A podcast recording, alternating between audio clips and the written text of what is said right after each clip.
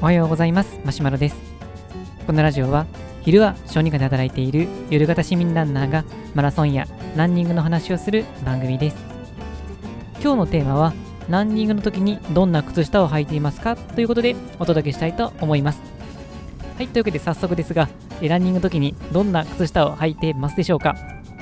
えこんなの履いてますよっていうのがあったら、えー、僕もまあいろんな参考にもしたいなと思いますので、えーと、ツイッターの方に、あのー、コメントいただけるととても嬉しいです。あのー、まあ、このラジオの放送のツイートしてますので、それにコメントしていただけると嬉しいですので、よろしくお願いします。で、えっ、ー、とですね、まあ、靴下のこだわりっていうのは、まあ、ものすごく強いってほどではないんですけども、一応基準を決めて、え、選ぶようにはしています。で、現在、えー、一番好きだなと思っているのは、アシックスのプロパッドという靴下です。で、ただ、コストの面で、えー、っと、あれですね、1個2000円ぐらいするので、安いめのってことで、普段メインで履いてるのはユニクロのスポーツ用ソックスになっています。ですが、えー、っと、昔々というか、走り始めた時には一番いいなと思ったのがザムストというメーカーの靴下でした。で、前はなぜザムストで今があのアシックスのプロパッドがいいと思っているのかっていう、まあ、この気持ちのこの変わりよう、このあたりも含めてお話ししていきたいと思います。で、先挙げたまあ2つ、ザムストとアシックスのプロパッドなんですけれども、まあ、この2つを比較して違いを考えていくと、えー、ザムストの方がよりこう関節の固定っていうことに関してあの、まあ、力を入れてる感じです。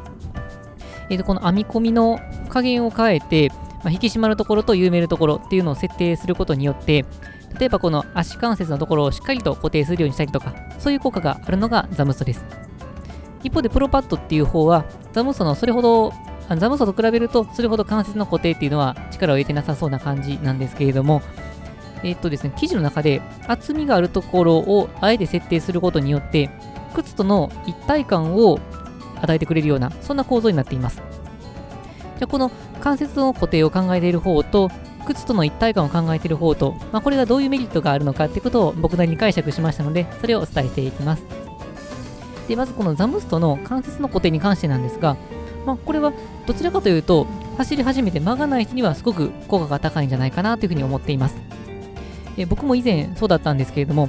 やっぱり走り始めて間がない時っていうのは、まあ、筋肉もしっかりとついてるわけではないのでまだ関節がグラグラな状況になります。で、そうすると走ってる時にうまくこの地面にアタックを決めることができなくて、その反動をうまく使うことができないというのが最初の頃だったように思います。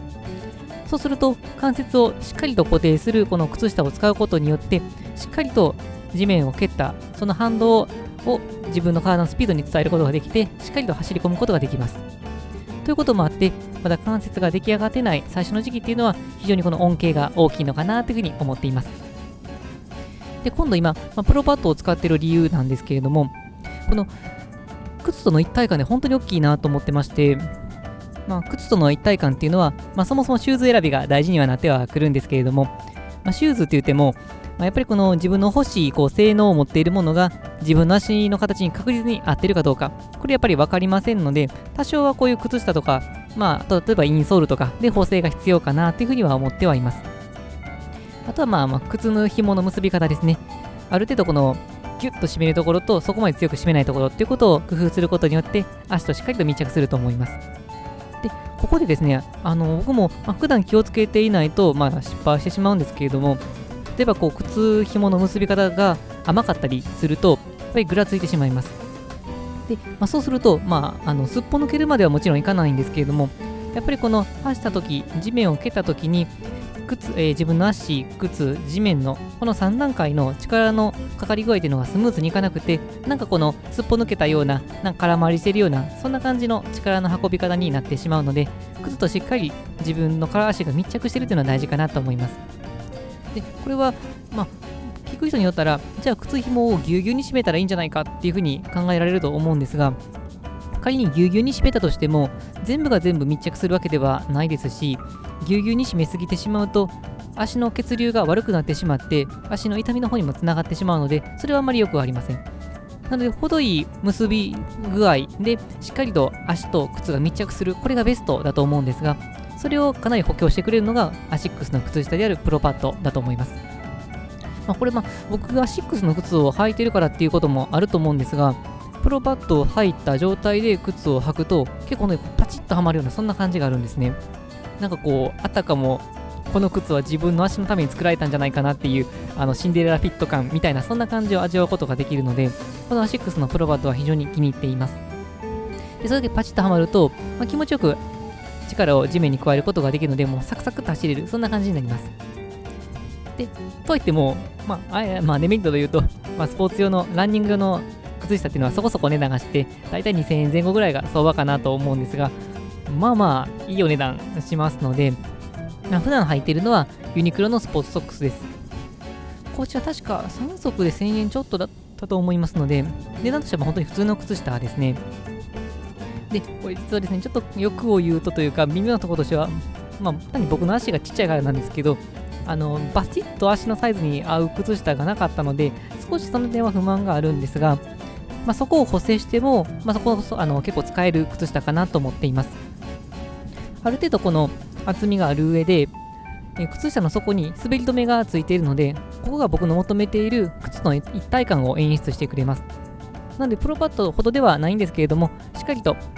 靴と一体感を保つことができるので、まあ、普段を履く靴下としてはコストパフォーマンスもいいかなと思って使っています。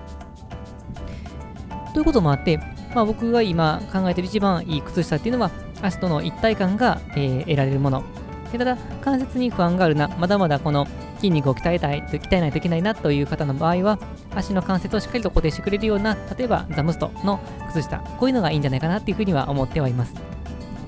で、まあ、靴下のこだわり、いろんな人が、いろんながあると思いますし、まあ、僕も靴下を山のように試したわけではないので、まあ、もし、まこういう靴下がいいよっていうのがあったら、教えていただけると嬉しいです。